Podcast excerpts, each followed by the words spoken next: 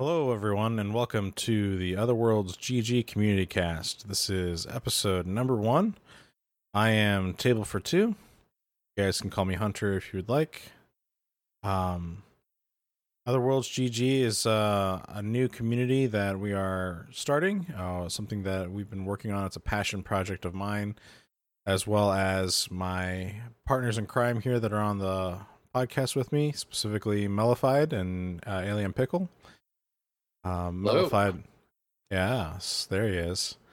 Um, Mellified and I um, have a strong sense of games preservation and um, retro games, and that's going to be a huge uh, portion of what we do with our community. It's something that we're really passionate about, but it is not limited to that. It's lim- it's it's going to include uh, gaming of all kinds and um, storytelling and world exploring of all kinds. So it's not just limited to games in general, but games are definitely the the core of the community that we're building. Um, but uh, how about you guys go ahead and introduce yourselves? I mean, we got like I said, we got Mellified, we got Alien Pickle. Uh, tell us a little bit about yourselves. This is Mellified. I am a uh, lifelong gamer. I've been fortunate enough to work professionally in the games industry for the last 25 years or so. Um, on the engineering side, uh, building big multiplayer systems, although kind of took that experience and now I work at Twitch doing, uh, you know, similar things for Twitch's website and keeping everything running there. So, um, definitely excited to be you know working with you guys and talking about games every week uh really really exciting Yeah, I'm Alien Pickle, otherwise known as Jim. Um, been an Edge Lord since 1996. Uh, is that my qualifications? oh yeah, boy so, something Yes. like that. Yeah, there you go. Now I, I did uh, some game press stuff back in the day, and uh, got out of that in about 2003, and uh, it had basically just turned into like a hobby thing at that point, and uh, then went into podcasting and stuff, and did a uh, like a bad movie thing for several years, and then did a space game show for a while, and now I'm doing this. Well you, you, when you say bad movie thing does that mean you were making bad movies or you no, it were was, uh, it was a show about it was actually called bad movie podcast dot com. I don't know who owns the domain now so don't go there. But Yeah. uh, yeah um, malware it was- detected. Yeah exactly. Uh, but it's yeah it was interesting. It, it was kind of like the same sort of movies that like mystery science theater dealt with but we didn't talk over the movie we would just watch the movie and then talk about it afterwards. So if you've if you ever watched uh, red letter media's best of the worst it was basically that format about 10 years before they started doing it. So pretty much that. Otherworlds GG um, is definitely, like I mentioned earlier in the cast, is a, is a labor of love that uh, Mellified and I had um, in the back of our minds, and uh, we kind of came together collaboratively and had similar goals in mind for it. And since Jim and I are really good casting friends, we've done the podcasting thing and gaming thing for a while. We decided to go ahead and extend the invitation for him to come along and be a part of the party. And so there you go. Um, and that's and that's where we're kind of at. Um, the, you want to talk about Guilded and why we The- chose Yeah, a sure, weird absolutely. up and coming platform yeah, Yeah, i would abs- like to know that too because it's kind of strange Absolutely, and the and the joke and the joke here too is like this is our you know episode one, but it's our third time attempting this recording. So, but um, so Guilded dot guilded.gg is is the website, but Guilded is a competitor to Discord. Um, they launched earlier in the year 2020 um as uh, a direct competitor to Discord because Discord is while Discord is great, they're moving away from the gaming centric mindset to a more broad open platform, say kind of like your Zooms or your Microsoft Teams and stuff like that. And while these platforms in and of themselves are great, um, when looking to build something new from the ground up, it was something that Mellified and I took an interest in because we saw the potential that Guilded had.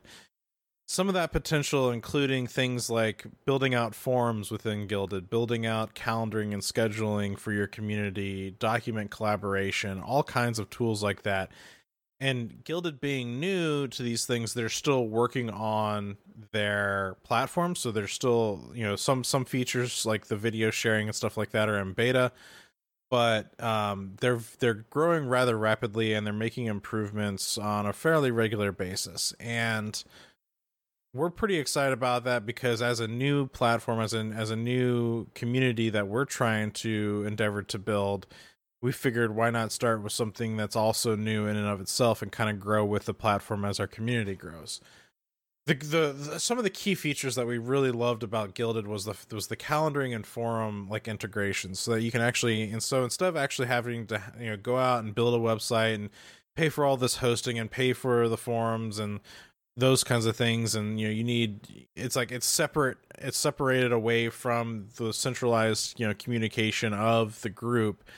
Guilded has all of that built in together and we absolutely loved everything about that and a lot of the features that they're working on or have already implemented so it would take several bots and a lot of customization and overhaul just to get anything remotely similar to a function through discord and this isn't to be a slam against discord. We like i mean we're we're technically we're using discord right now for part of the recording aspects of this. But um that's not to say that we couldn't use uh Guilded as our as our voice chat for while we're doing the recording. Hindsight's 2020 i guess we could have done it over there but um but yeah we'll see. But uh moving on though like we've definitely we've definitely had some interesting stuff with like the games platforms out uh, out there right now. Um we've had a, a new generation of game platforms launched with the xbox series and the ps5 i i would love to get my hands on an xbox series x. Um uh i'm not I have not really been a huge PlayStation fan, but I know I think of anybody here, Mellified you you at least have one if not both of these platforms is that correct? Well i certainly was you know uh neck deep in the playstation ecosystem with the ps4 uh prior to that i was kind of a little bit of everything but i usually end up with one primary and that was ps4 the beginning of last gen. Um and i get to say it now last gen the old stuff. Um so with with the return of um, Microsoft in a real powerful way, you know, the Xbox One X uh, really won me back over to the Xbox ecosystem. Um, this is might be a little crazy, sound a little crazy, but I have seven Xbox Ones in the house. Um, between my kids three boys. My wife and I each have one. I have one in my office, and then we have one in our RV for when we travel. So, like you could make like yeah. an Xbox Beowulf cluster and supercompute. Well, it's funny you say that because I'm trying to think of what I'm going to do now because I've upgraded. I bought two Series uh, X's, um, and so I'm, you know, I've got a couple extra Xboxes lying around that I'm trying to figure out what to do with.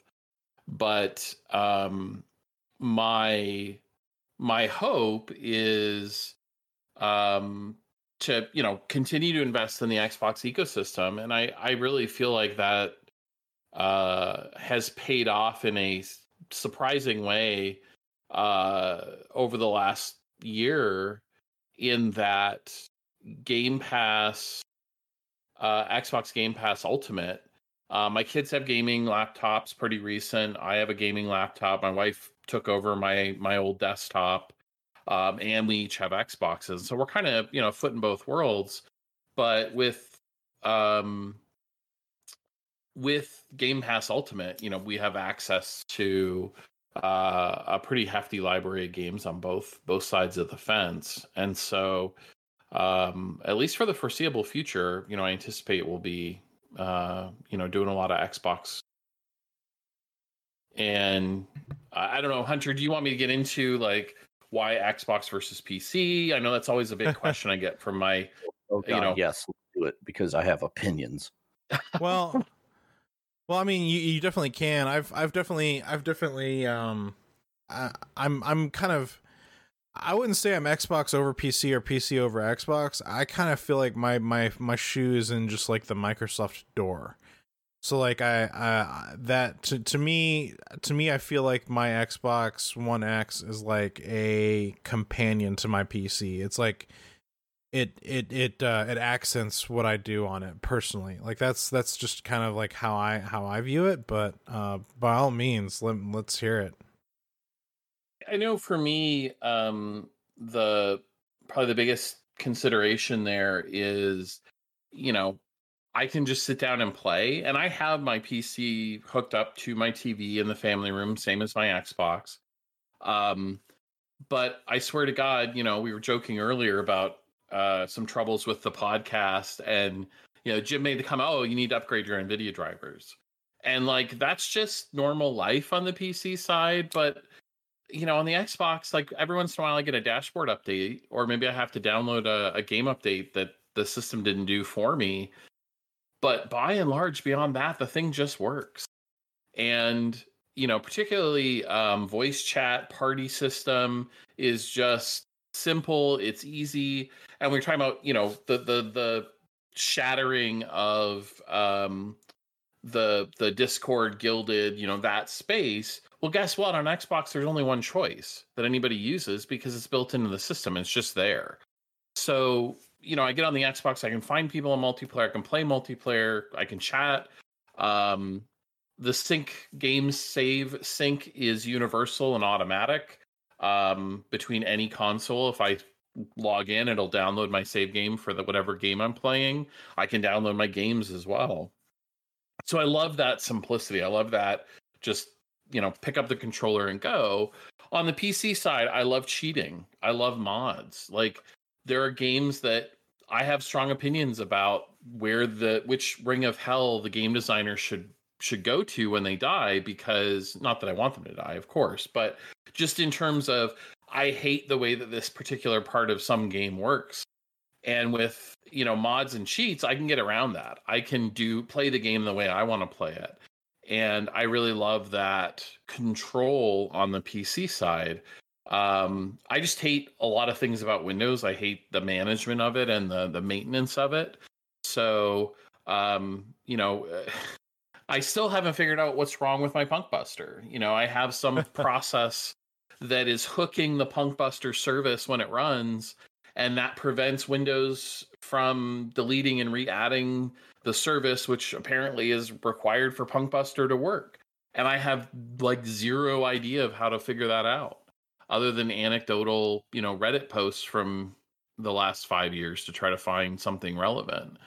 So um, that stuff drives me crazy on the PC side. So it's definitely uh, love hate for me with Windows, where um, there's definitely things I don't like about Xbox, but by and large, I can just play my games, which ultimately at the end of the day is what I want to do, right? Yeah. So yeah, that's I, I skipped the whole Xbox, the Xbox One ecosystem. I had a couple of 360s because the first one red ringed, and uh, then I bought the the slim, you know, the the black one. Yep. That was I like that one a lot. Um, haven't had it hooked up for a long time though because it's just like yeah, I'm in front of the PC you know. But the um, the case that I have for the Xbox One X though is Microsoft's Game Pass because I pay for it on the PC, which means all those things that are on Xbox I can just sit in the living room and play. Mm-hmm. So that would be a nice thing. Um, and because of the cross platformness of it. But the other thing that is the use case is not so much the the modern games, but it's things that are like the old Xbox, like original Xbox games that they sell on the store. Like I desperately want to play Crimson Skies again, and I, I have it. I have it, dude. Talked you into it. How do you like that? I love it. So here's the so here's the deal. Here's and, and and for for anyone who anyone who's listening, if you have like an older console like an Xbox 360 that you still love, but maybe you have been drawn more towards the PC platform, the the the interesting thing about some of these newer platforms like the Xbox um the Xbox 1 uh, you know series and the Xbox series of Xboxes and even the PlayStation um uh was I think PlayStation 5 has this too where you can like stream your gameplay to the PC. That's a nice feature. And it, it's a cool feature and I, and I like it, but it's not necessarily for everybody cuz not everybody might have a good network set up or have their network set up properly to make that function in a in a good way. It's a little bit of an investment, but I highly recommend that if you have a, an old console that you would love to play, but you're at your computer a lot, invest in an Elgato HD60S. And I and I say that because the software does a one to one pass through. So as you're as it's hooked up, like I don't even excuse me, I don't even have my I don't even have my um my Elgato hooked up to an output of like a TV. It's just sitting there as an input for my Xbox One X, and then the the uh, USB 3.0 connection is right into my computer, and then I use the Elgato software, which can go full screen, um, to play my console on on on my computer, and I can you know if I wanted to like you know capture that for Twitch, it makes that super easy um but it's a one to one and it looks good because it's it's H it's HD it's 60 uh, frames a second you know it's it looks really good and it plays really good. So anything that's like in my in my store uh, that I want to get and play or anything that I want to download through Game Pass that's like the console versions and some things on Game Pass are only console and some things are only PC some are both so I mean, it's like the best of both worlds. And the nice thing about it running through an app onto my computer is I can just minimize that screen, and then it's just like any other app on my computer. So it's like I'm minimizing my Xbox while I'm playing, and so it, it, it keeps it nice that way. Will point out that for those people like me who have a Mac uh, in the household, the Elgato software works on the Mac, so you can have an actual gaming experience on your Mac while you're uh, while you're doing stuff, which is really nice. Hey, Mellified, get out. Yeah. I'm stuck with the Mac for work. So I, I, you know, that's what's on my desk. And actually, you, you, you got me thinking, like, oh, I could hook my my second Xbox uh, Series X up to the Elgato, have it running through the Mac, so I don't have to switch back and forth inputs. That actually would be kind of cool. Yeah, and it's really nice because you can uh, you can adjust the volume, and then like you know I can I can be playing my Xbox and be sitting here on Discord on my computer even, and because I'm because I'm a heavy PC user, I also have like four screens, and you know I'm, I'm constantly multitasking, so like I can have Discord up on one screen and I can have my Xbox up on like the center screen as I'm playing something and, and chatting with you guys. The other thing that and and and to Mellified's point earlier about like you know sometimes the PC just breaks on you for whatever reason, Forza Horizon 4 just will not work for me anymore. I've tried uninstalling, reinstalling, rebooting, updating drivers, uh, rolling back drivers. The game just stopped working for me completely. And so I was just like, well, I've got my Xbox here. I'm just going to uninstall it from my computer and call it a day, and I'm just going to play on my Xbox. And it's just because it's all right here. And that got me thinking even further. I was like, well, what games do I have on my computer that I play on a regular basis that are also on my Xbox? And I was like, well, shoot. I could just migrate a bunch of this stuff over and free up a whole bunch of space on my computer and just not worry about it and just play off of my Xbox. So, you know, and like I said, it's just a nice compliment to the, the for in my mind, I think the Xbox is an, an amazing companion console to a PC player. Um, you, you do have to do a little bit of investment, I feel like, to to to do a really good setup. Because while the all the in-home streaming thing is nice and it can work, especially if you've got really good Wi-Fi or like a uh, like a really solid wired connection, it can work. But then you're beholden to that network connection to be reliable for your continued play, and um, sometimes that can get cut out. And the other awkward and weird thing about the streaming portion is is the store doesn't work. So like you can't make any purchases or you can't um, get anything through the store if you're doing the game stream from the console to the PC. As where if you use something like an Elgato, you totally have access to the full the full gambit. Hey, so you were talking before about streaming from the PC to your phone and uh-huh. from the yeah. PC to your Shield tablet and, and that stuff. Is the Xbox gonna just stream straight to a phone? Can you do that so, with it now?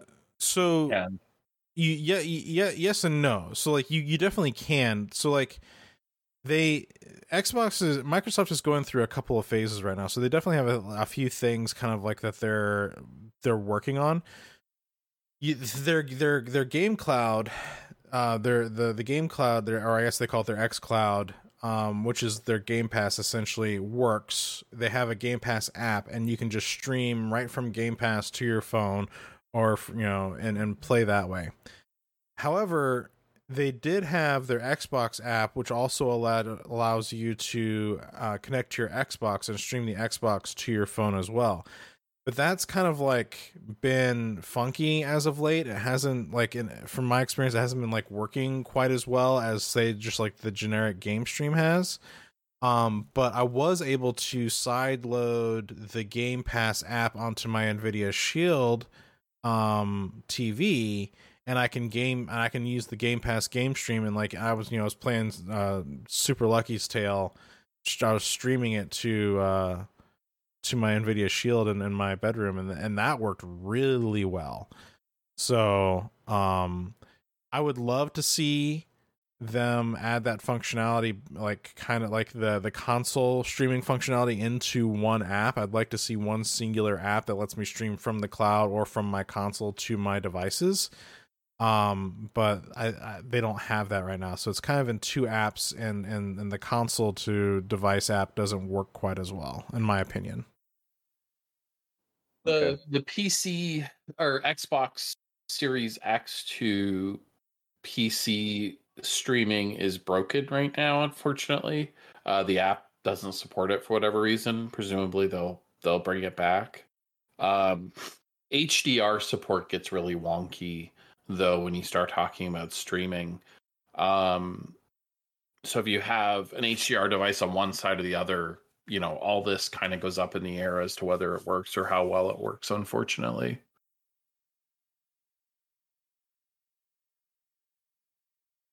guess my use case for the xbox is basically the, to play stuff in a different room that i'm already playing on the pc but i want it to actually exist on that console, not just stream it from the PC out to the TV. So it's like we we had that discussion the other night that uh, it's like I would prefer like if I stream stuff on the PC that it not actually take over my screen and then stream the screen, but actually well, just like virtual screen that it went to and then just project the virtual screen. That way my PC just looks like it's asleep, but it's actually doing the processing but it doesn't take the screen to do it. Well, I see, and and part of that conversation we had the other night though is is that that kind of nullifies the whole point of that. Like, if you're going to be in the other room playing that game, then you're not using your PC anyway. And then you brought up the point about like, well, what if I want somebody else to do it? Well, then you know you're gonna have to have another computer that does that. And you know, like you know, if, like your wife wants to do that, and you just set it up off of her computer to do the same thing. Mm. So, what about you, a central in the house. Like I just have a PC in the closet, and then wherever I sit down with a gamepad.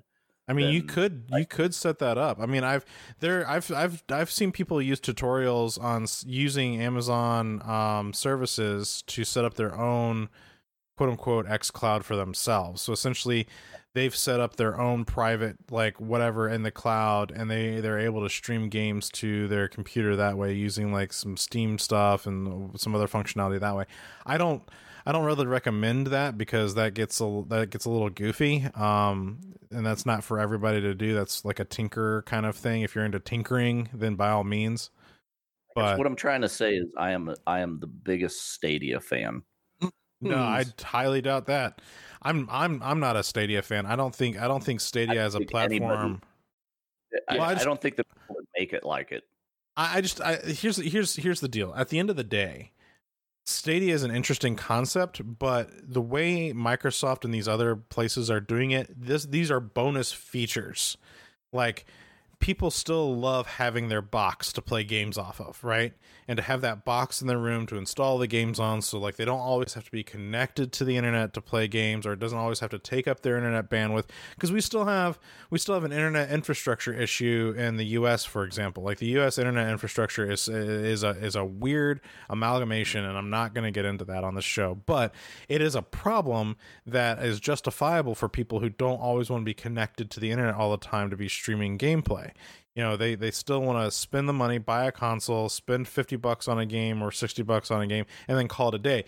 Game Pass makes that excuse me, Game Pass makes that interesting because you can get access to games and then like download them directly to your box and then once they're downloaded to your box you have them on your box and you just play that way um well game pass but you you can do that you can play the games in game pass from the cloud you can play the games you own from the cloud that are are enabled so you have kind of all of those choices with game pass with stadia it's basically go buy the game and then we'll let you stream it Right, and that game only lives in their ecosystem in the cloud. Like there's no other way to get access to that game other than using their service to play that game through streaming. And I think that's and, the thing that bothers people. Yeah, well, it, it definitely does, especially with Google's track record of shutting things off with very little notice because you just theoretically lose that library.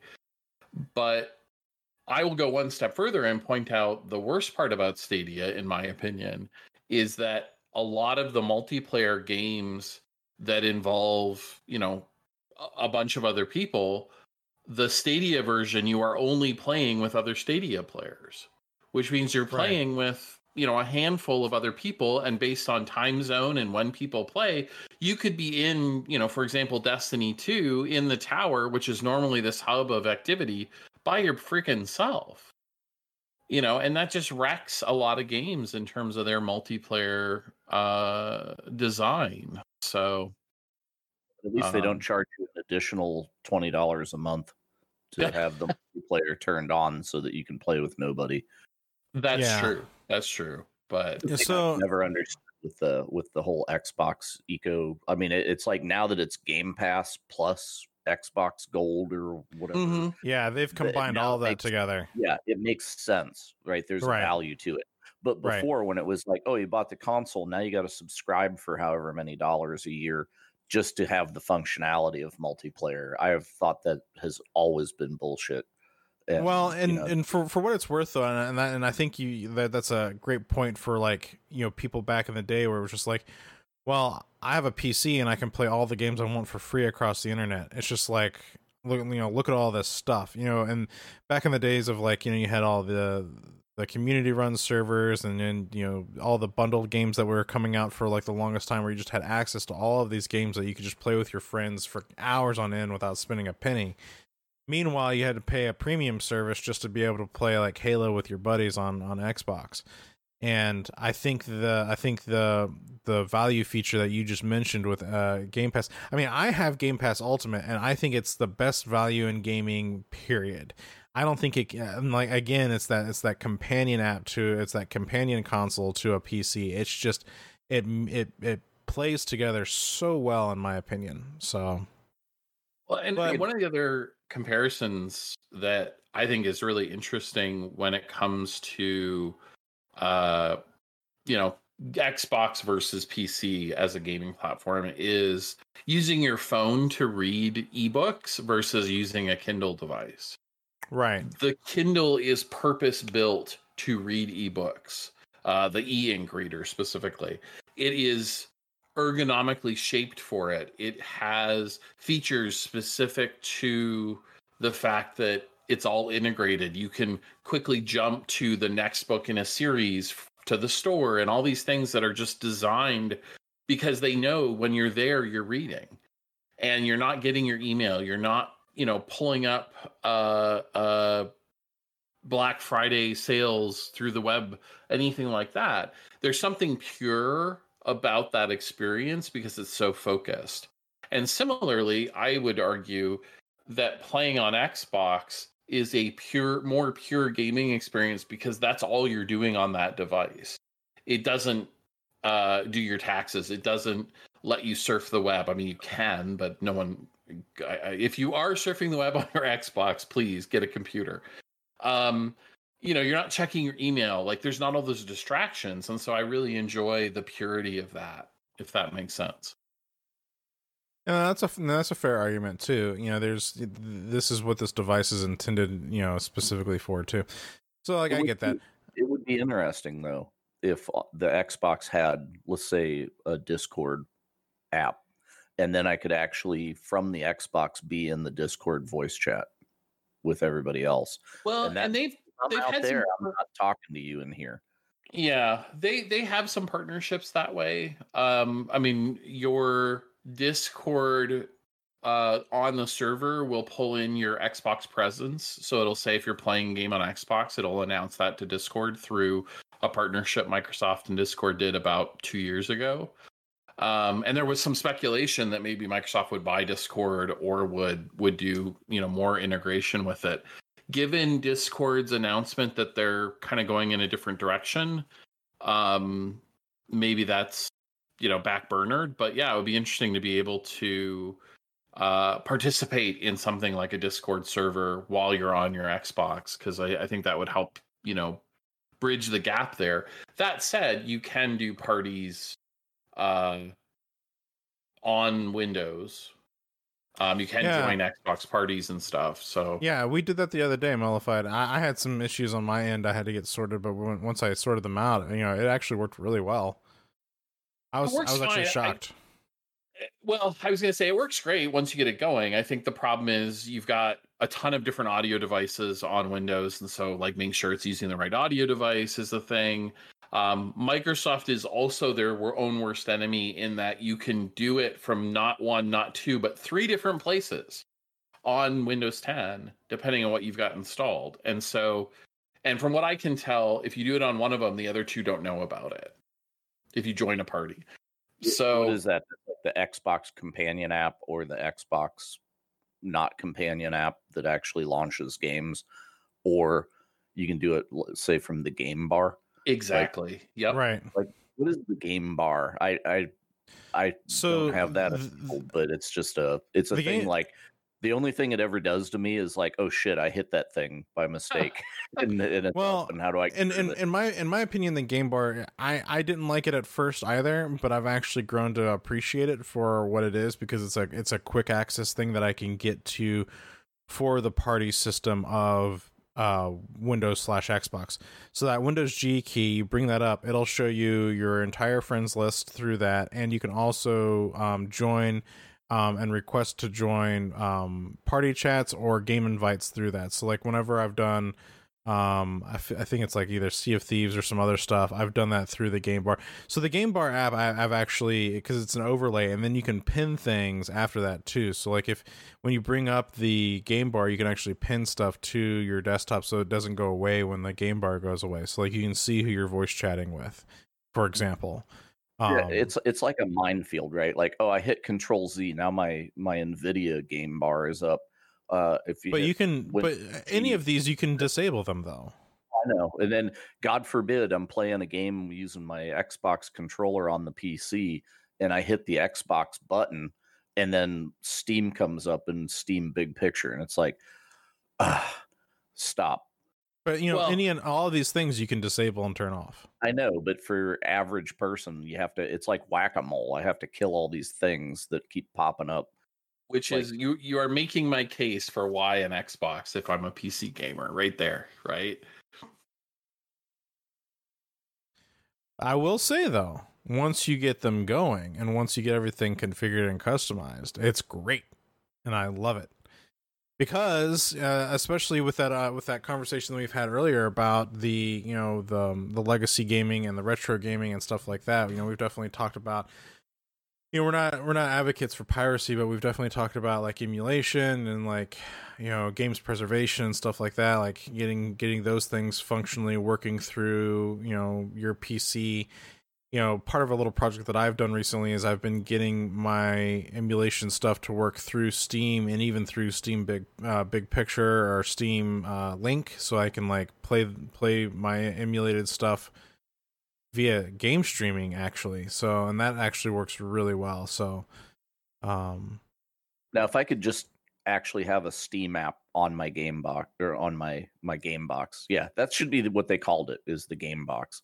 instead um, but it, on the Xbox, if I could launch Steam and then just like install my Steam shit on the Xbox, because it is a PC, right? I mean, it's like it's It's running Okay. Windows essentially under Yeah. the covers. Yeah. so so why why couldn't I run any Steam game on that thing other than they don't want me to? they well, Mike, but keep in mind, Microsoft is taking a loss on every Xbox they sell, and the theory is they're going to make that up when you go buy games from them.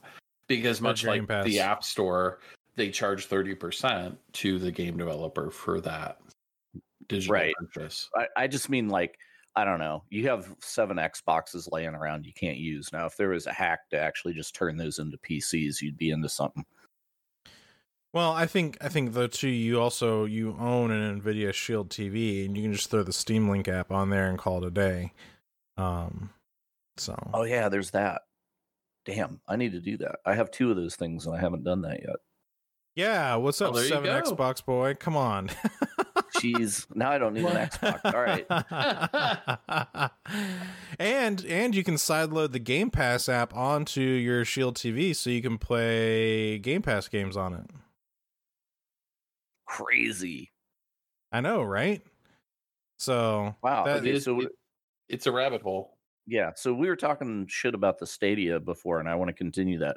So the uh, the, the the thing you said, like the bad part is that the ecosystem's kind of kind of hollow, right? Uh, Like your friends aren't there, and you can only play with the people.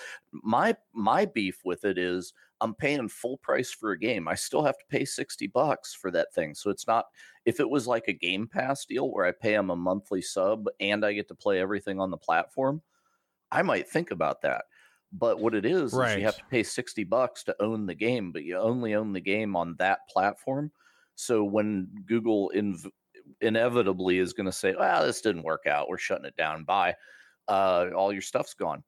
So well this is this is exactly this is exactly the point too and and and this is why microsoft is going to make a killing. I think even mellified posted an article that was saying that 70% of the xbox series x owners have game pass. So and that's that's a huge corner of the people that got that console i mean can you imagine how many of those consoles sold i mean they were sold out so it's just like yeah. Well, Well, I we know feel- we know it was over a million units because they that was the sales for the opening weekend for the 360 and they said this was the best selling Xbox console ever. So between Xbox Series S and X, they've sold over a million already. And 70% of those have Game Pass. Right that's I'm that's surprised that's why- insane I'm surprised why they wouldn't like who who doesn't have Game Pass that bought the thing. And I feel like when you get that thing out of the box and you plug it in for the first time, it's like welcome to Game Pass. You get a free 60 days before you Mhm. know, right? To get you hooked on that crack. And then it's like, oh well, you can keep Well, paying, you- or all- this whole library of games just goes away. Well, you want to know you want to know how they got me hooked on this, and and how they've probably got other people hooked on this with the series with the Series X because they did the same thing. Like two years ago or whatever, I they were doing this deal through the Microsoft Store where you could buy an Xbox Series S or X on a on a payment plan, which included at the time two years of Xbox Gold and Xbox Game Pass before they rolled it all in into uh, one, right? And so I was like, sweet, I'll do this deal. And for like thirty eight bucks a month for two years, I've got a, a the the top the top you know dog console and access to Game Pass and all this other stuff. I was like, sweet, this sounds like a really great deal. Boy, howdy, because then not like a year later, they did this whole like, we're switching things up. Here's Game Pass Ultimate. You guys can get it in for a dollar and apply it to your account. I paid a dollar and applied that sh- shit to my account, and now I've got Game Pass through the end of like 2023 or something like that. It's insane. Yeah, ah. that's that's pretty wild. and yeah, well, and it's it's all about you know getting people onto the platform because once they do, they know it's very sticky because it's it's easy, it's straightforward. Um, going back to uh, Stadia for a second, though, one of the interesting things that Ubisoft is doing is if you subscribe to, uh, I guess it's Ubisoft Connect Plus now. They just changed the name of the service, so apologies if that's not quite er, quite right. Um, they just that's their fifteen dollar a month all you can eat Ubisoft Game Pass. So it's only Ubisoft games, but it is everything that Ubisoft publishes, including the Ultimate Edition of their games. Uh, so all the DLC, all the whiz bang features. If you pay that 15 bucks a month, you can stream all of Ubisoft's games for free on Stadia or Amazon Luna, which is uh, Amazon's recently launched Stadia competitor. So that's when you know you start to see this all kind of come together where big publishers are now like TV channels. So I subscribe to the Ubisoft channel. I subscribe to the Blizzard channel. I or Activision Blizzard channel. I subscribe to uh, Microsoft Game Studios channel, and through a streaming service, I could get you know access to all those games. Um, I, I you can sort of see where where this could go. I just don't know. Going back to what Hunter said earlier, uh, I don't know if the internet is there for enough people to really justify this or or to make this you know feasible. I, okay, so you said something shocking there. The Amazon Luna, that's a competitor to the Yep. Google thing. I've never heard of that. Did you just like? Did you just like break some news or what? No, no, because I've they- never heard of this. they announced it like two months ago and it was kind of a stealth launch. They're in beta. Um but you can go and you know sign up. It has the uh it works with like all the fire tv devices. Um there's an android app uh and it has a wi-fi enabled controller like stadia so you can go the controller's talking directly to the servers. You don't have to jump through bluetooth to another device Oh, so so they stealth launched, but they already have an installed ecosystem because everybody that has a Fire Stick yep has it. So yeah. yep Now, can And- you bring and- your own controller, like any Bluetooth controller? Uh, I believe so. You just kind of lose that Wi-Fi, you know, latency improvement, but I believe you can do it, or or will be able to do it with a Bluetooth controller. Maybe that's not enabled yet. Um, but they're doing this deal with with uh, Ubisoft where, you know, you pay the fifteen bucks a month to Ubisoft, and they on the back end, I guess they must have cut a deal where Ubisoft pays Amazon some portion of that based on how much you're you're playing on Luna. Oh, that's weird. So speaking of that, um, this is the rabbit hole that just never ends, right? So This is we're we're in Inception right now. We're like layer 17 deep in the uh, Inception. yeah, so talking about like back end deals and one store being on another store's platform. So the EA Game Pass is going to be on Microsoft Game Pass. What starting in December? Is that- Well, the, the on console version, the console version's already got it. Yeah. Yeah, Okay. on on Xbox Series X launch on November 10th, they enabled it uh, EA Play for Game Pass console, and then it's coming December sometime for PC Game Oh, Pass. but but is that EA Play not Pro? So Correct. I'd it is not to- Pro. okay, so I would still have to pay Pro to EA if I wanted But- Pro stuff, but I don't know what. But like, I- but like, you yeah. still like even on the console. Like I've I had it pulled up here a second ago. Like even on the console, like you still get access to a ton of games.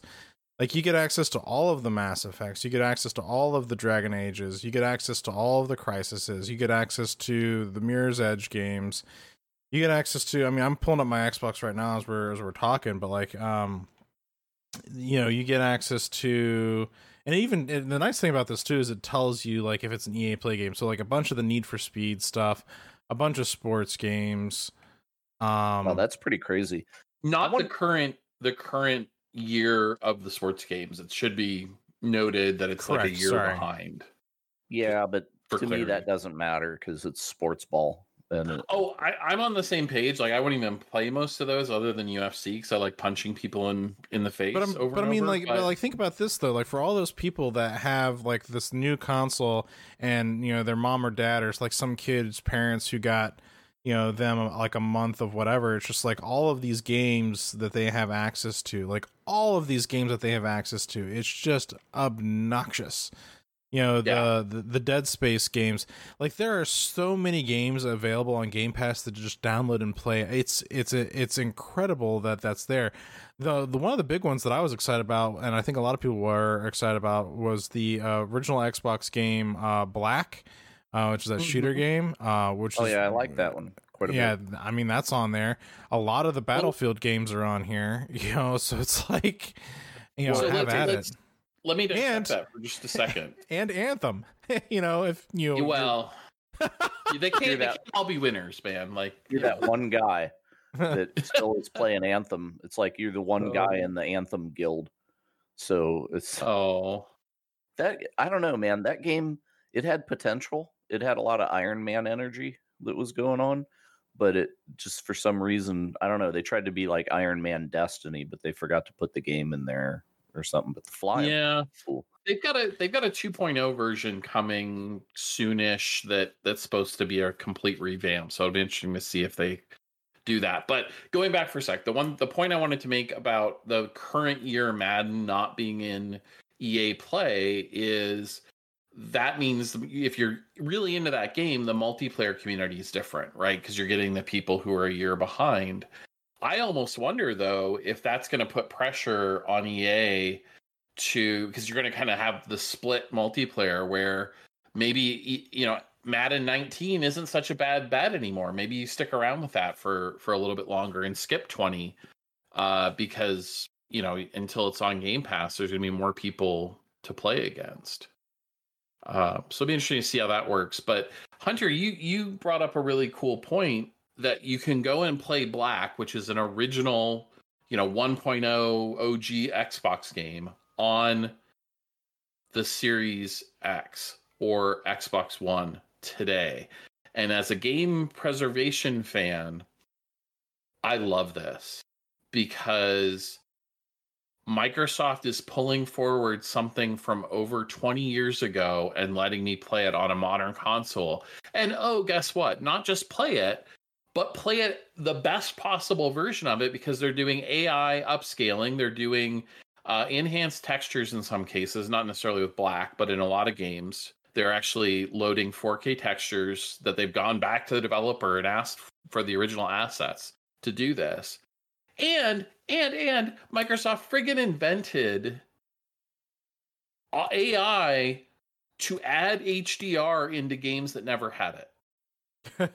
like mind blown, dudes. This is uh, HDR is one of the most revolutionary things to happen to graphics in games in the in the last 20 years, like since 3D because the color fidelity is so much better and to have that added into an old game is is amazing to me. Is that Just HDR phenomenal. that you need an HDR TV to see, or is that HDR like PC games have had for a long time? It is HDR that you need an HD TV to see. Okay. An HDR TV to see. Yeah. I want. I wonder why, like the whiz bang G Sync, like seven hundred dollar, three hundred and sixty hertz. Did you see they have three hundred and sixty hertz Mhm. monitors now? What? Um, yeah, sixty hertz is good enough for anybody. That's that should. be but but anyway, yeah. So like I'm playing on a 166 hertz, uh, you know, G synced up monitor here, and I don't have HDR. Why? Why? Why wouldn't they put that just in the monitors? Seems strange. It, it's just more, you know, it's it's uh more expensive panel. You have to have more more technology to uh display all those extra colors. And to do it well, I guess is the is probably the main main factor. Yeah. So 12k when? Well, I mean, you know, we're getting 8K this generation sort of on paper at least. I don't know. You know, the consoles can output it. I don't uh, know that I could tell the it. difference between 4K and 8K from across the room. Like, I I I feel like that's that's a paper selling thing. Like, you know, we just put this on the box because it'll sell stuff, but nobody will even know. They should do like a test Yeah. like that. They should tell people it's 8K when it's 2K and see if anybody can actually tell side by side what's what. But the the color range stuff though, like uh my TV that I've got out in the living room is like way better color than any other display I've ever seen. And it's not an expensive TV. It's kind of a cheap cheap 4K, you know, low end. Um, but the the color just like explodes off the screen on that thing like my PC monitors don't do, even though they're high end PC monitors. Yeah, it's um, it's just amazing to me. Um, Dolby did a study where they did a blind, uh, a blind group, and they had them look at two different TVs, and one was 1080p HDR. How, how does that work, by the way, when you have a blind group looking at a TV? Uh, huh, huh, huh. Well, they're like, well, it feels kind of square. Sorry. Blind meaning that the, the uh, participants didn't know the, Gotcha. the setup for the I- yes, experiment. Yes, yes. Um, one was 1080p with HDR, the other was 4K. And like over 80% of the participants thought that the HDR set looked better, even though it was lower resolution. And so to me, that just emphasizes how profound uh, of an improvement having HDR is on the display. And HDR in Windows is kind of a mess. Um, I alluded to problems with streaming and stuff earlier, trying to go from HDR to HDR um, doesn't always work the way you'd expect. And, you know, depending on how the games trigger HDR in Windows, some things work, some things don't. I gotta tell you, on Xbox, it just works. I turn on the console, it's doing VRR, so it's I'm getting the G Syncs, not quite as advanced as G Sync, but I'm still getting the variable refresh rate technology, and it's in HDR, and it's in 4K, and I'm getting 60 frames a second. I'm in heaven. I don't know what to say. Yeah, it's it's pretty awesome that they they have this, and I, I'd really like to see more of this kind of stuff come to fruition. Um, and I think that Microsoft's like Phil Spencer and the whole like Xbox team, like over the last year and a half to two year, well, probably last, well, even more longer than that, probably last like two to three years, have really been just making a whole lot of strides and a whole lot of efforts to the gaming community and gaming at large. I mean, not just for their Xbox console, which has made massive improvements since you know the Xbox, you know, launched. Because you know, obviously the, uh, you know, this last generation for them, they their their launch did not go well, but they definitely did a whole 360, no pun intended, like you know, just turning completely around and around again um, and just revolutionizing like how they do everything, especially on the PC. And like the the problem with the problem with the PC market was is like Windows kind of like slowly turned their back on the PC market and just solely focused on the console stuff, and they just kind of like abandoned that whole PC genre. And yeah, it's like last, it's like they let they were just like, well, Gabe's got that, so I guess we're not going to compete. We'll just go over here in our in our silo with the console.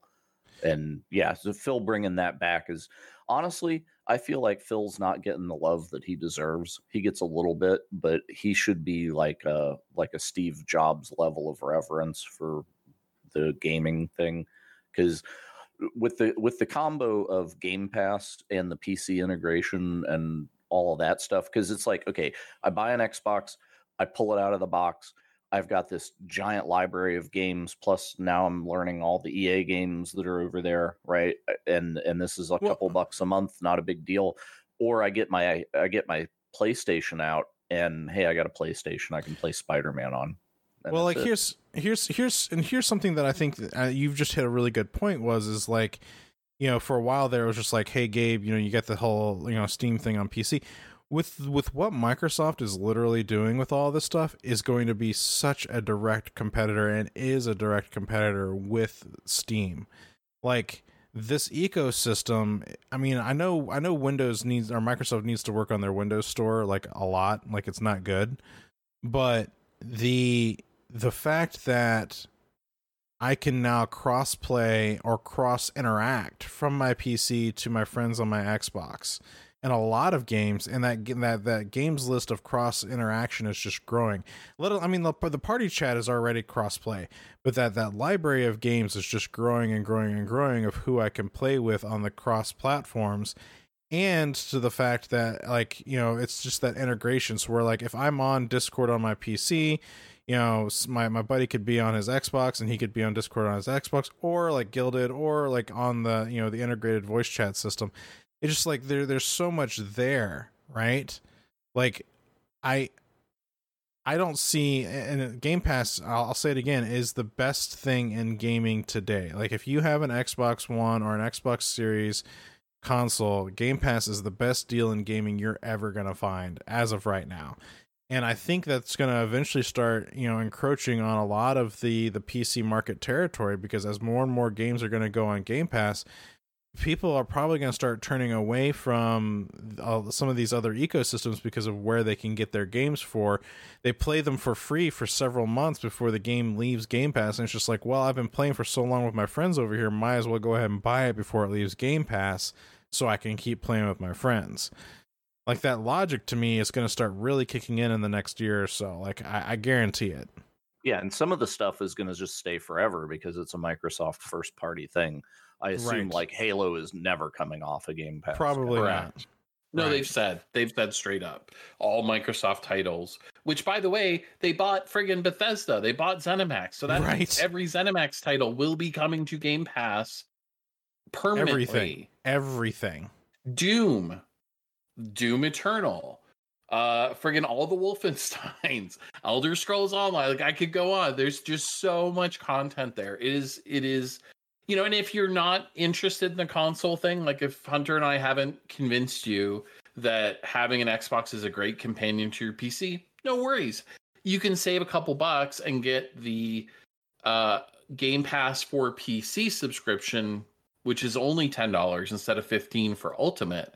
But you lose XCloud, you lose Xbox in that in that uh, downgrade. I think you know, in my opinion, even if you don't have a console, it's almost it's almost worth paying the fifteen dollars subscription just for the the the game the Game Pass XCloud portion of things, like for your mobile devices. You know, like when you're at home, you know, or like when you're out on out on the go or something like that, or you're on a trip somewhere. Like you know just like it it i've i've got i've got a clip and i've got an xbox controller and you know i've i've definitely played games on my phone before and um shockingly it works. It's it's interesting to see like you know playing halo like on your phone. Like that's just like the that blows my mind that i'm sitting here playing halo or like super lucky's tale or like any of these other games.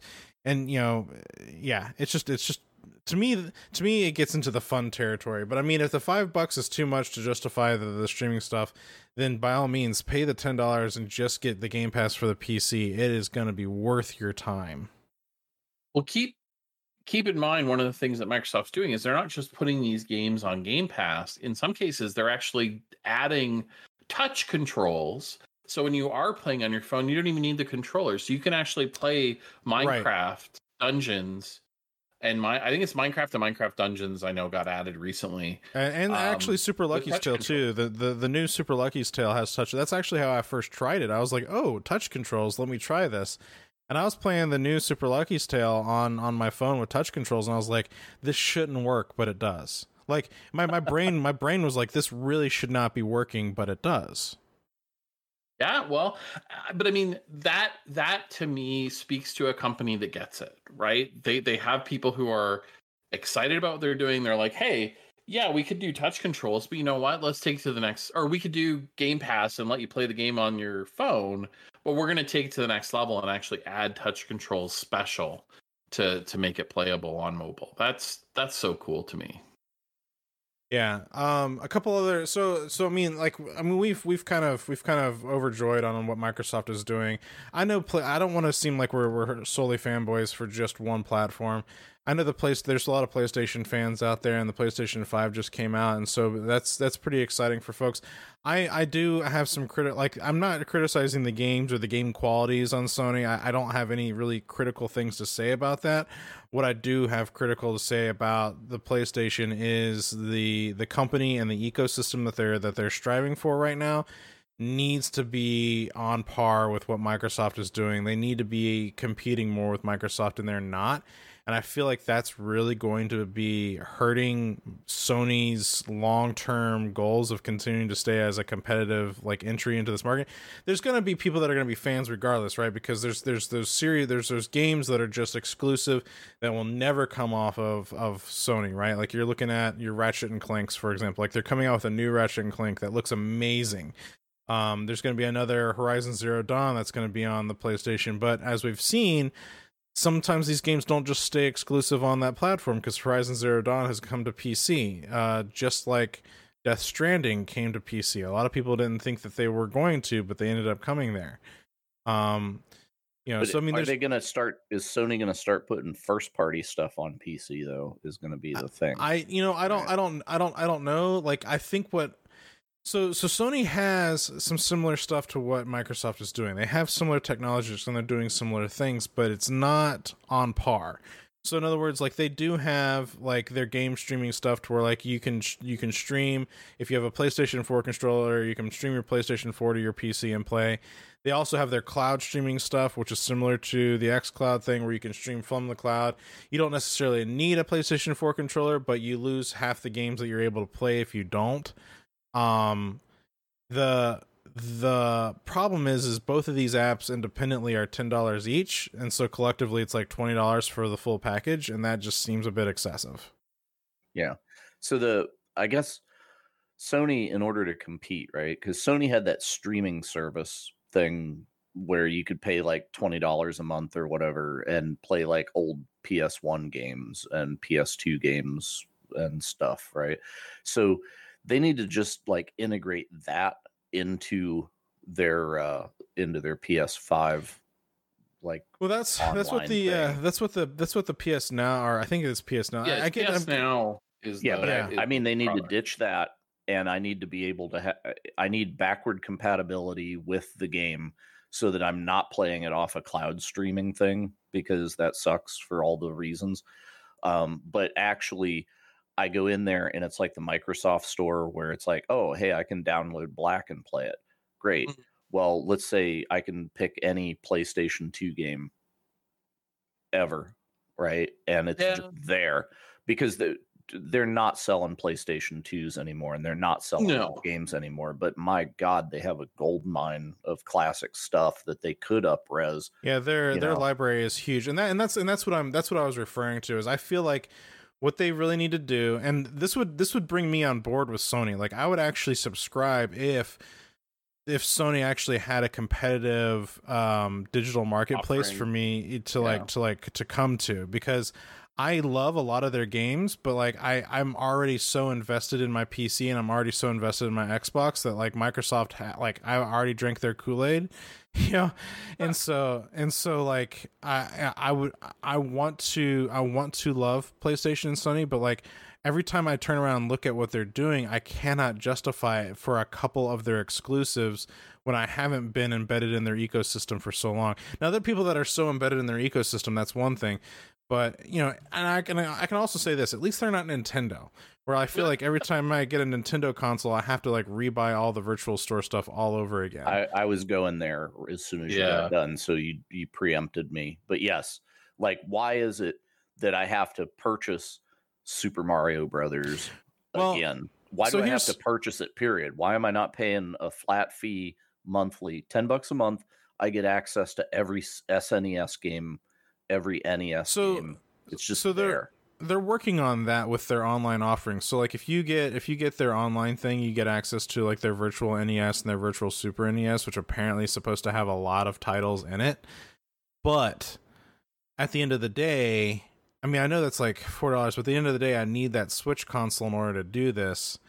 And they're so lockstep into their like ecosystem that like you you they're I don't besides their mobile apps that they've been making which are different from their console stuff they're never gonna you're never gonna see a first party like you're never gonna see like mario odyssey on the pc you're never gonna see that come to steam or the windows store. You're never gonna see that on xbox. You're never gonna see that on playstation.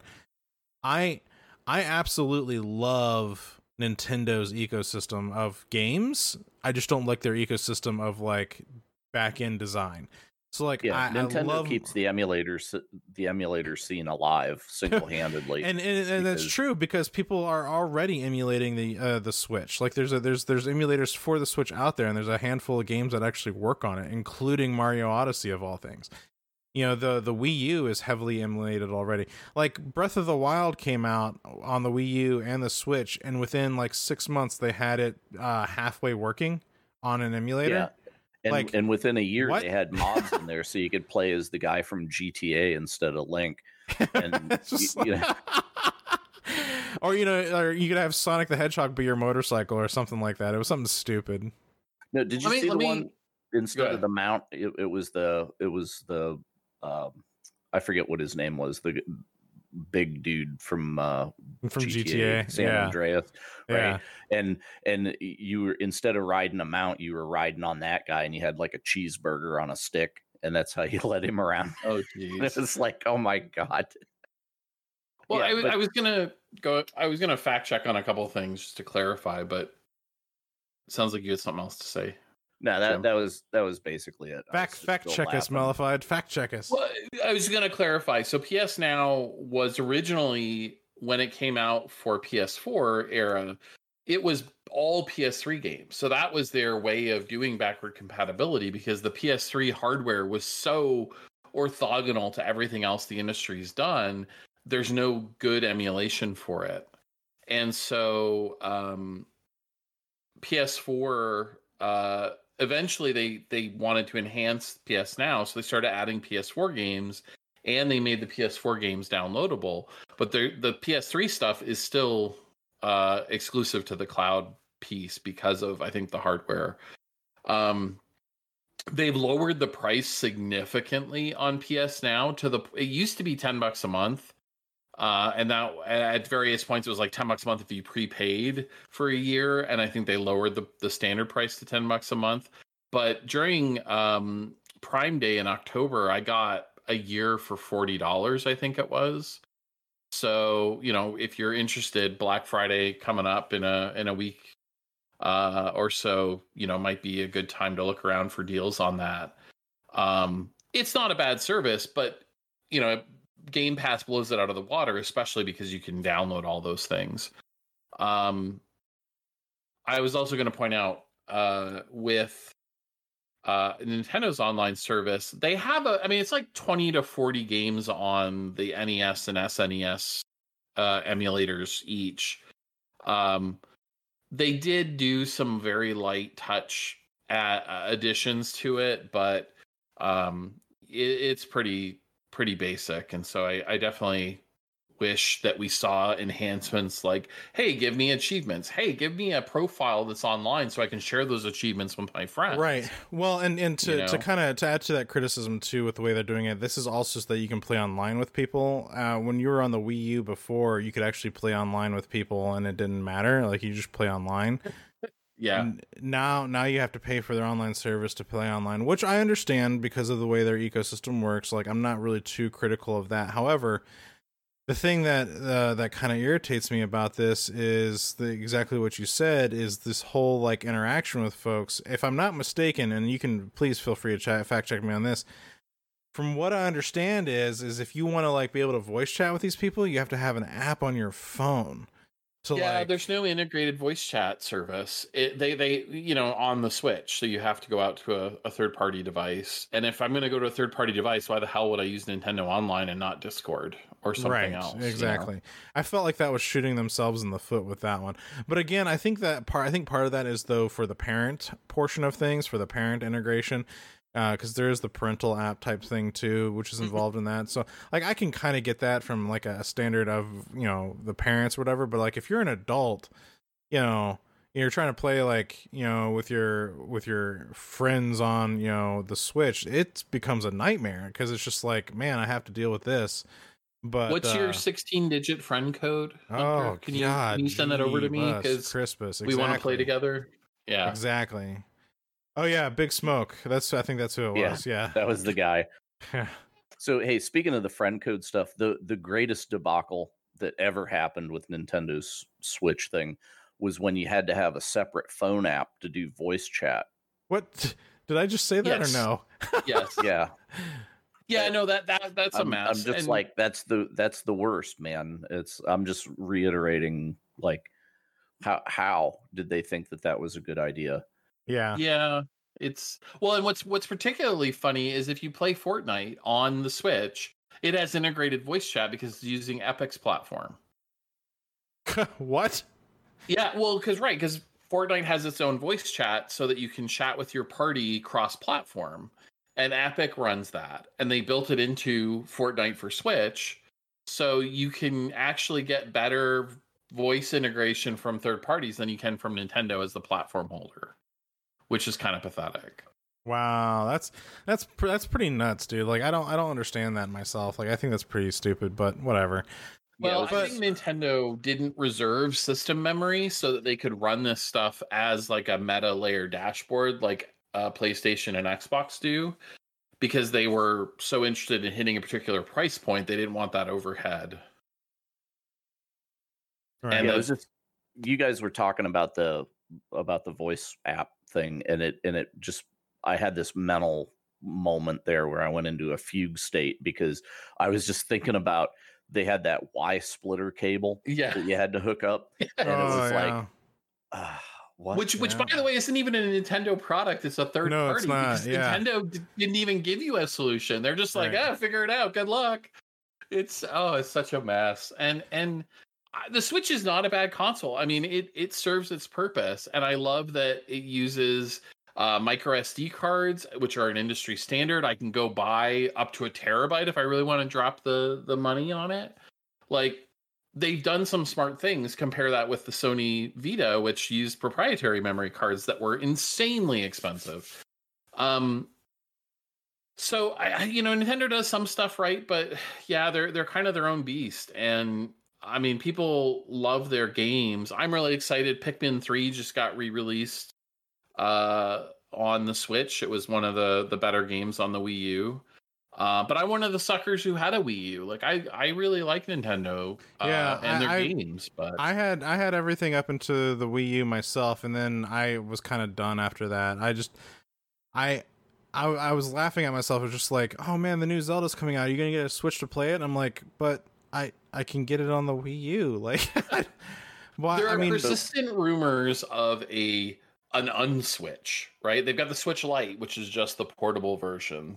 And there are persistent rumors that there's going to be a Switch Pro or a you know unswitch, which is just the console without the screen, which would allow them to bring the price point down or do things like you know 1080p HDR. Um, interestingly, a lot of TVs, even if they support HDR, don't support 1080p HDR. They only support it at 4K. you know what Nintendo is going to do is they're going to come out with with a Switch that is just always docked, right? It'll just be like a console, and then they'll sell you a controller that has a screen in it, and then you can sit anywhere and play. Uh, no. you mean like like the Wii U? yeah, yeah. exactly. But it'll be the Switch U or the Oh F- no. the FU or No. something. I don't know. It'll be no, oh. No, honestly, I feel that the strongest feature of the Wii U is that it actually had a screen on the controller because you could be like, "Hey, kid, get off the TV. Adults are watching something. Yep. Go to your room." But they didn't have to like take the console with them. They could just game on the damn controller. So that honestly was the the only good solution um, as opposed to like the PlayStation where you could stream to your Vita or something. It was like, okay, well, now I have to own two devices for this, and it kind of half works and only in certain things, right? Well, and the Switch kind of gets you that, right? Because you can just pop it out of the dock and go, but you're sacrificing so much horsepower to get it into that portable form factor that if you had a, a you know standalone con- you know base console, you could potentially give it uh, a lot more juice to your point and and still come out ahead. Okay so here's here's a new rabbit hole i'm going to introduce. So whenever you design a game for the switch you have to design the game so that it runs in the plugged in mode but it also is functional in the undocked mode right and i don't know if it's like a perceptible difference you know is, is it like the the resolution changes yes but does it also like downgrade the graphics settings? Like on a pc right it's the difference between low and high you know i can i can visibly very much see on the screen that i've gone to low res you know and low graphic feature mode so i don't know if it does that or what right? But then it makes me think like okay we're in the first multi-generation console generation now i get Yep. right? Yep. so I, it was just it was disturbing. I said generation like two times. I was trying to figure out how to get it in there a third time. And but it, it, it's like okay so i have it well honestly no it is it is three right? So i have a playstation 4 i have a playstation 4 pro and i have a playstation 5 now the things that run on the 5 at launch are supposed to also be compatible to the pro and the not pro and if I have an Xbox uh, One and I have an Xbox One X and then I have an Xbox Series X, the, they also like so if I make a game for for the the new generation platform, does it have to be capable of downgrading itself, not just to run on the on the One X? Uh, yeah, so it'd be the Xbox One. This is so confusing. Why do they name the damn consoles the same thing? So the Xbox Series X, One X, and then the Xbox One, right? So Right. if I'm on a Series X and and a One, like both ends of the spectrum there, the game like if I go buy Cyberpunk, if assuming it actually releases next month, if I go get that, and I was watching video last night where they were showing it running on an Xbox One and an Xbox Series X, like side Yep. by side, and boy, you could tell the difference, right? And, and, it, and it mm-hmm. wasn't just like a ray tracing thing either. It was it was like you could tell the resolution was down, and one was like anti-aliased, and the other one kind of wasn't, and you know all, Mhm. all the things. So I'm just wondering, like, does that make it? Now we're in a PC game problem where I have to support like multiple platforms and multiple performance arcs Yes. and stuff. So Yeah. I mean that's that's the reality, right? Microsoft is saying you have to support the Xbox OG, Xbox sorry, Xbox One original, the Xbox One S, the Xbox One X, the Xbox Series S, and the Xbox Series X. Five different consoles that all have different performance uh, curves. and that's, That's why insane. Cyberpunk's delayed for the next five years. Uh, yes, but but the flip side of that is like this is what the mobile industry has been dealing with for years. This is what the PC industry deals with when it comes to games running. And to be fair, compared to PC, five. I mean, I know PC developers who would kill to only have to support five uh performance characteristics, right? Right. I mean, 'cause Well, and it's not just- and it's not just- and- machine. But it's not just that, Jim. You you just listed off the Xbox stuff. That doesn't include the PlayStation consoles that are, Yeah. you know, Well, no, I started with those, PlayStation so 4, PlayStation 4 Pro, Pro, and yeah, and then all that. PlayStation 5. But, you know, which, which the thing was, and they said right, like, well, when you get the PlayStation Pro, it doesn't mean that the games are really going to be different. You won't even notice a difference really unless you have an a, like a 4K TV, right? So the PlayStation Pro is just for people with 4K TVs. Don't worry about it. That's when when that thing first came out. But then like the first game that came out for it, if you played it on the Pro, it was smooth frame rate. It was the difference between like a 60 and a 20 frame rate on uh, Horizon Zero Dawn, and it was like, okay, well, that was maybe not what was advertised. I guess I'm so glad that because my wife went out. She she's the one. It was uh, the PlayStation 4 Pro. I didn't Hmm. even want one. Like I stopped at the Xbox 360 and the PlayStation 3, and I was like, I'm good. I'm just on PC. We're never in the living room anyway. I, why invest in other consoles? Because it used to be like I got the Xbox, the PlayStation, the GameCube, right? Like all three, because all those games were first party. You couldn't cross party them or whatever. And now it's like, okay, I got a PC, and then a game comes out on the Xbox, but it's also on the PC. So I don't need a console from Sony. Or- because right. Or if you wait six months to a year, or if you wait six months to a year, you'll get Horizon Zero Dawn and Death Stranding on the PC. Right. So I don't need a PlayStation at that point. And if I'm going to get a console, it's not going to be the PlayStation because the Xbox and the PC, same eco, right? So I don't have Mhm. to buy the game twice. And okay, cool. But then why buy an Xbox because it's on the PC? Unless I specifically just want to play my PC stuff on the TV. Yeah, Uh, That's you pretty know, much so, it. so that's maybe the case for a PlayStation is like the stuff that's not going to be on PC will be the PlayStation exclusive stuff only. Maybe. Which is get which has gotten very little these years though. And that's not to downgrade the exclusive stuff because the exclusive stuff is good. yeah, but, it's all but it's also only exclusive Sony first party stuff Yep. mainly because like the the new Yakuza like a dragon dropped on Steam the same day it came out on the PlayStation. And it's like, well, that's over. and Xbox, by the way. It, I mean, it was on everything. So, Yeah. Um, game developers are realizing that if they want to make their money back on these huge, you know, fifty million dollar investments for AAA games, they got to reach the customers where they are, yeah. and so they're putting it out on all the platforms. So so if I buy if okay, say I'm Microsoft and I'm making the new Xbox, but it's going to be back compatible with the old Xbox. So in in one hand, it's an advantage because I don't give a barrier to entry because it's like bring your existing library with you. Not a Mhm. big deal. But also it says, hey, you don't have to run out and get this Xbox the first day because you're still going to be playing all your old stuff just on a new console. Well, but but here's the thing, right? If I if as a PC gamer, right, as a as a primarily PC gamer, if I told you that I have a magic upgrade for your PC that cuts your loading times by 90%, doubles your frame rate and doubles your resolution, and it's $500, I'm pretty sure you would be knocking me over to hand me the money, right? I mean, is that that's true? That's true. Yeah. so that's what I mean. That's the reality of the Series X. If you're an Xbox One gamer, is like, gosh, this is a great upgrade on every axis. Um, even the friggin' dashboard is so much better. Uh, it's it's really hard to go back to the Xbox Are they One. gonna Are they going to bring the blades back? Because I really miss the blades. Uh, I do too, actually. They they haven't, but they did bring back themes, which was one of the launch 360 Oh, features. that thank got God. Later. Yes. So it's kind of funny how these things go full circle.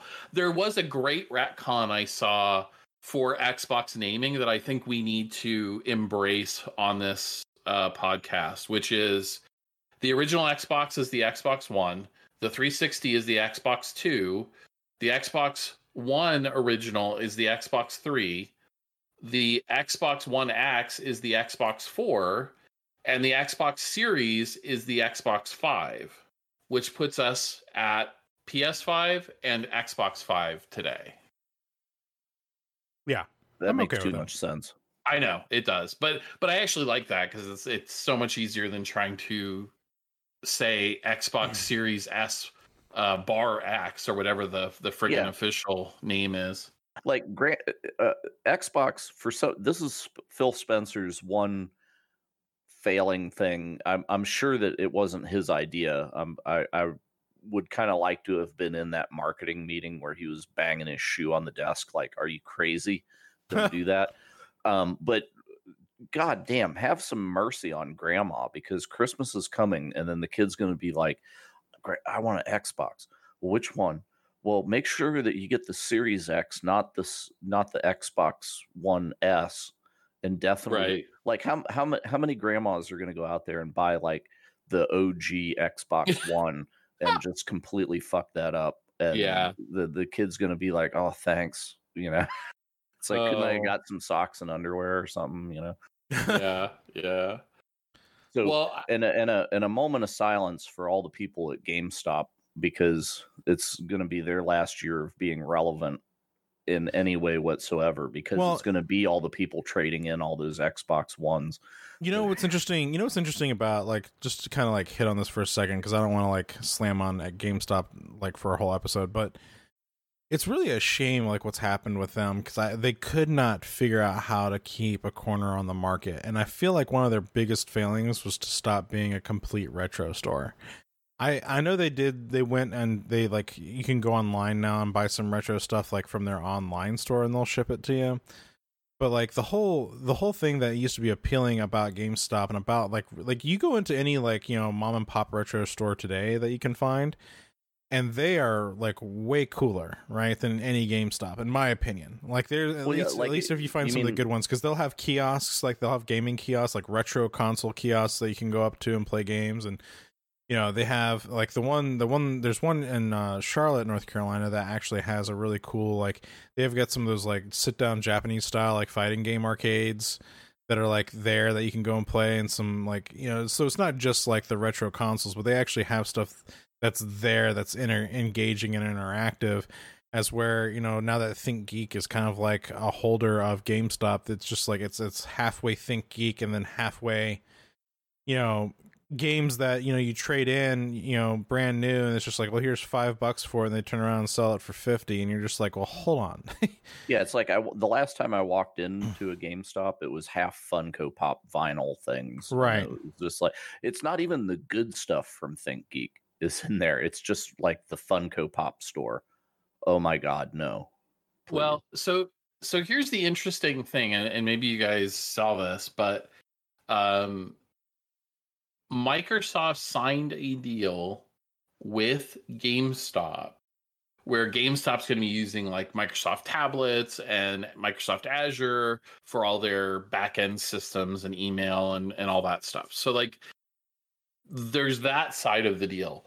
But the seemingly crazy thing to me is that Microsoft is paying GameStop a percentage, undisclosed percentage, of future digital sales for every Xbox that GameStop sells. that's berserk. So that means that if you buy a console at GameStop, Hunter, and then you go online, you buy every single game from Microsoft through the digital store, GameStop is still getting a couple bucks on that. Like, I, I'm still trying to wrap my head around what that means for GameStop long term because I sure as shit wouldn't be selling the PlayStation 5 all digital edition if I were GameStop. I, I think that it's like You the know? only reason you would do that is to keep them on life support until they get really cheap and you can acquire them and then just open an Xbox store in their place or something. Maybe. It'll be yeah, it'll be like the Microsoft store, except they pop up everywhere. Like every street corner's got a Microsoft store. well they they they shut down all the microsoft stores or they're going to like they're they're Well, closing I- them all up yeah, but that's the plan, right? Because then they're going to become the GameStop real estate. No, I, I think I think I think 2020 has also kind of shown like certain things are just going purely online. The nice thing about what happened with the Microsoft closure is that they were able to retain most of the employees or offer their employees like um, positions in like uh that that you don't have to be at the retail location to do. So that was kind of a, a nice thing. But uh, we can kind of start going ahead and closing this one out for our first episode. The there's been a few uh, there's been a few ga- game updates and announcements we can touch on briefly, like you know Star Wars Squadrons. No one ever thought they were going to see uh, additional content added, but boy howdy are they adding content, and they're adding the content that we wanted. Uh, being being It's almost yeah. it's almost like they read Reddit or something. yeah, but I mean, uh, just like you know, you're you're launching a multiplayer like heavily focused game, and you don't put in private lobbies or the ability to run tournaments. That what kind of what kind of dumb is that? So that's finally coming out, along with a couple of new ship like um ships that you can fly and so on and so forth. So I think by the end of the year, that stuff's all going to be in. So I think the most EA thing that could happen is they'll be like, yeah, private lobbies with your EA Game Pass. subscription. Yeah. If you if you're paying for the EA Play Pro, then you get the private lobbies in the Star Wars game. so Oh, that's that's, that's terrible. that's one of the that's one of the bigger gaming news that, that I think of that I just like it's just it's shocking like how much you know people like Jim and myself were just like screaming like we need this content and there's been so many others out there and we keep getting shocked by all like the the shills on YouTube that are like this game's great it's gonna be great for years to come it's just like but it's not until they add something new and well here it is they finally have added something new so Yeah, because that But they whenever they they, weren't going to, too. yeah well that that was the thing. Like out the gate, they're like, no DLC, no nothing ever. We're done. We've moved on. You know, it's it's like thanks for buying our game. Bye. And it was like the guys on launch day are like, we're gonna start doing tournaments. And it's like, well, how are you gonna do tournaments? Well, we're gonna all just kind of hit launch at the same time and hope. Well, the the the the rule set was that for mm. that was is each team plays for three hours straight, and then you tell up how many wins your team got for in those three hours. And it's just like, what? How do you? Yeah. How's that? How's that? That's not a good metric for anything. No. Anyway, Yeah. Well, well, they went into the dictionary and changed the definition of the word tournament because it's 2020, right? And everything is kind of liquid now. Oh boy. I yeah, I mean I'm excited. I'm glad they saw the light, right? At the end of the day, eh, however we got there, I'm glad that we're getting these features and the new content, and I hope it continues to improve. Like I hope they realize there's an appetite for this stuff because clearly there is. Yeah. Well, all right, guys. Final thoughts. Jim, what are you playing these days? I'm installing Halo 4 right now. Nice. You want to play some Halo 4? Yeah, we can play some. I got it. I got it installed. Yeah, and, about- and if you're listening to this, you can uh, not play Halo 4 with us because we won't be playing it. Yeah, we'll not the uh, live show. Yeah, we're not. We're not. We're not. We're save live shows for special occasions. Melified, what are you playing these days? I've been working my way through uh AC Valhalla quite a bit. I've got yeah, I'm not super far into it, but I've been enjoying it. Um Did you finally the- exhaust all the content in Disgaea 5? No, I I'm still working through Disgaea 3 uh which I had to pull out my PS TV to play because Disgaea 1, 2, 4 and 5 are on Steam but not 3. Um and it's funny cuz 3 is actually one of the better ones, so you'd think NISA uh NIS America would would get on that, but um I still have that on my back burner. Um, I actually started playing weirdly Fuser. I don't like music games generally. I'm just not coordinated that way. Um, I had friends that would just trash on, you know, Rock Band and Guitar Hero back in the day. Uh, but it's never been my my scene. And I actually really having fun with with uh, Fuser. It's um, if you're familiar with DropMix, it's kind of like DropMix without all the hardware and the cards. It's just you get a bunch of songs, you bring your crate as your DJ, whichever songs you've picked, and you do a set. And you can go through like a kind of basic campaign, but you can also just sort of freestyle it and have fun with music and like combine different songs. And one of my uh it's just it's just fun and it's just neat to see what you can create. So um I'm really enjoying it. It is not cheap. Um right now if you want all of the hundred or so songs, you need to buy the game VIP version, which is a hundred bucks. And that gets you like 60 songs, 70 songs, I think. And then they have a s- season one pass that is uh, another 50. And the first couple songs from that are out, and they're going to be releasing more every every week. So is, Uh, is there something special about the song that it had? Like, could let's say they built the game where it was like, take any MP3 on your machine, we'll scan your your, music library and suck it in here, or is it more like Rock Band where the song actually had to have like the guitar notes integrated into it, so they had to do work to it, or They they, really just are they selling you the song for a dollar? No, uh, well, they're two dollars each. Uh, Oh, Even but better. Yeah, they break the song into its components. So the drum line, the bass guitar, the lead guitar, the vocals for rock, you know, pretty typically. Um depending on the song, those might change. Either, you know, in some cases there's two different drum lines, in some cases there's a trumpet or like a horn section or um uh, one uh Amy Lee's band um I can't I can picture the cover of the album. I can't think of the the name of it.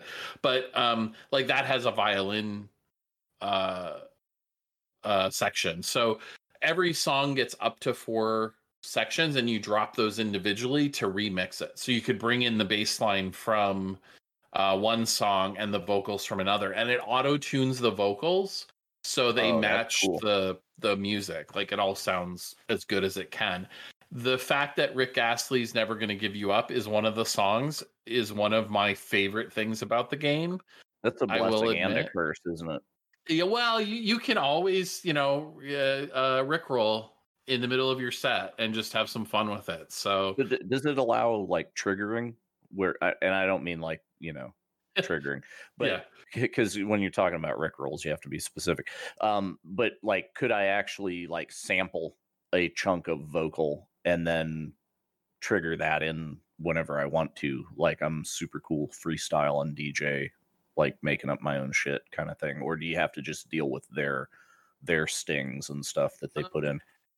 the it's it's like you bring in the vocal line into the mix so you can pop it out or or bring in a different vocal line on top and replace the original one whenever you want, but you don't necessarily have a preview to know where in the song the vocal line is Oh, because okay. it's just kind of playing on a giant loop.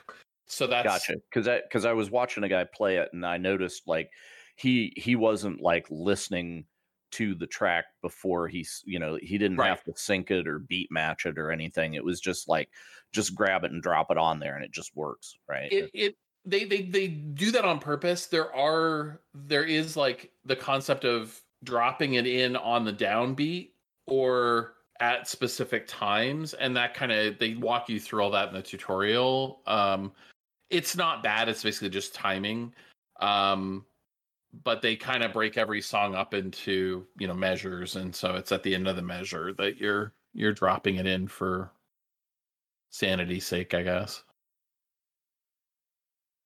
but but yeah i mean it's super super interesting fun little diversion. It just kind of lets me shut my brain off um have some fun with music. There's a lot of songs on there that i i don't know and there are a lot of songs that i love. So um groove is in the heart by Deee-Lite was one that i picked up in the uh, season pass and i was like that's my signature song right there. Boom. Do it. So i was having fun with it and my wife was just laughing uh, uproariously at my little avatar like dancing around and doing his dj moves on the screen so i Yeah. may or may not have been doing those dj moves myself in the chair while i was playing i'm not going to confirm or deny that That's why Oh. you need to stream with a webcam. So that, that so table ha- that that was probably more of an answer than maybe you were hoping for uh No, that's that's terms of- fine.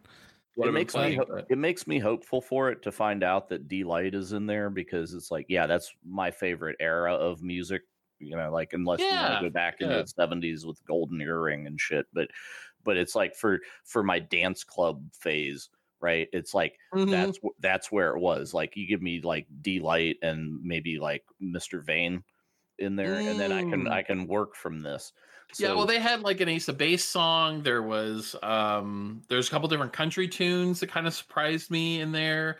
Um, there was a lot of like X gonna give it to you, you know, hip hop stuff, but there's some Latin, there's some R and B. They have a really good broad selection of music, which I appreciated because it's not all just you know club dance stuff. Uh, So is that is that like the S rank boss fight at the end of the game? Is you have to mix a mariachi band with the Daft Punk and make it work? But one thing, one of the reviews pointed this out that I read on the game, and I think it's really profound. The game has no idea if the music you're making is actually good, right? Because it's, au- I mean, it sounds okay, sort of, because it's all the correct notes mechanically, because it's all auto tuned together. But you can make some really bad music with this. You can also make some really cool stuff. So that's that's you know kind of the the fun and the horror of it. But the game just Yeah. rewards you on the mechanical. Did you drop the the you know baseline in at the right time? Yeah, but Uh, since it doesn't force you to do beat matching and and stuff like that, and you don't have to sync the tracks, it's you can't have a true train wreck. I- I'll try to record some of my my worst creations, and we'll we'll debate that on a future podcast. How's that? There you go. Challenge accepted. That's awesome. Uh, well, uh, as for me, I've been playing. Um, I've actually been going back and playing through uh, Zelda Wind Waker. Um, that was actually one of the Zelda games that I've not actually played through. So I've actually uh, I've played through most of them, and so that was one that I haven't gone through. So I've been going back. on the. Are you playing it on the GameCube or are you like DOS or uh, Dolphin MU that thing or what? Well, I've I've own, I own like three different versions of the game physically, so I've got it emulated on my Dolphin emulator, and so I've been playing through that, um, and it's been pretty nice. Um, as I'm actually playing it through the Cemu emulator because it's the H the the Wind Waker HD version. Oh, Um, so oh, that's such a great game. It is, Um, and I've been really really enjoying it. So I've been going through that. And again, this is you know I'm I'm I you know this is me doing it legally, like I own real copies Mhm. of it. So Uh, one of the Yeah. stats that I love from the early Switch era was that um you know they talk about penetration or or sales of games relative to the number of consoles and Breath of the Wild sold over a hundred percent penetration because it was so hard to get a Switch, but people got the game no, anticipating when they get the Switch. They actually had sold more copies of the game than there were systems at one point. Oh, that's interesting. Was that mostly Yeah. in Detroit? so so I um I played jeez. I played I've been playing through that and I've also been doing a lot of like Sea of Thieves and a bunch of other stuff on the PC and uh I've been dabbling a little bit in some Forza Horizon 4 which is a lot of fun. Um really kind of been falling back in love with my uh Xbox One X now that I've got this new Elite Series 2 controller which is actually really nice. Um so shout out to whoever got me that. And um but yeah so this is uh this has been our first episode guys. I really appreciate everybody who's uh taken an interest and listened. If you've listened this far then thank you for sticking through it um we plan on definitely moving forward with more episodes in the future with uh more different types of segments and sections but it's really uh just us to talk about current events in gaming and what's going on in our community and uh so really wet I'd like behind to- the ears and we're really excited about it what, what you got Melified? I, I was going to throw out. So I am going to uh, gift you guys a game. And what I would like us to do is find some time to play it multiplayer and talk about it on uh, an upcoming podcast. Okay, but only if we get to do an entire episode on Bee Simulator. Bee Uh, I'm not sure I'm ready to commit to that. I, I gotta Bee say. Simulator is ridiculous. It's just yeah, watch some gameplay video of that thing. Uh, there's there's I- a de- there's a there's an indie developer I know who made a game called Hive Time, which is actually a lot of fun. Yeah, that's on itch. I, I have that. I uh, haven't Yeah. gotten around to it, but yeah, I have Yeah. it installed to play. I've uh, we've I've I've had a nice chat with the developer. He's a really cool guy, so it's a fun it's a fun one. Yeah, and and by the way, I'm not dissing on Bee Simulator. I'm actually like shocked. Like I played a little bit of it last night, and I was just like, "This game is shockingly lit." For Nice, nice. I I saw that it was coming out, but I haven't uh, I haven't tried it. So yeah, and I'll it and check it it's so G rated. Like uh, I was I was doing obnoxious things, right? Like you're you're flying around and I'm just discovering the game. So it's it's tutorializing me at the beginning. So it hasn't even talked about like I have a stinger or anything yet. But it, I'm a bee. I know I got.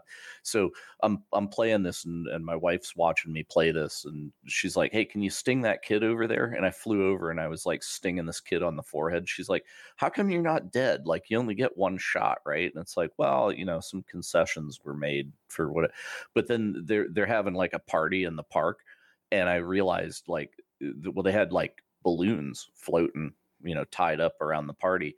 And I was just like, I wonder if I can pop those balloons with my stinger. And and I could. And it was just like, wow, the game didn't really react to it. It just let me do it. You know, no positive or negative to it, but it was just like, okay, that's so dumb that it's great. That's awesome. All right, something to look Well, forward to. for sure, for sure. Well, um, yeah, this has been episode one of the Other Worlds uh, GG Community Cast. You guys can find us over on guilded.otherworlds.gg, and we'll see you guys out there. Thanks for listening. Thank you.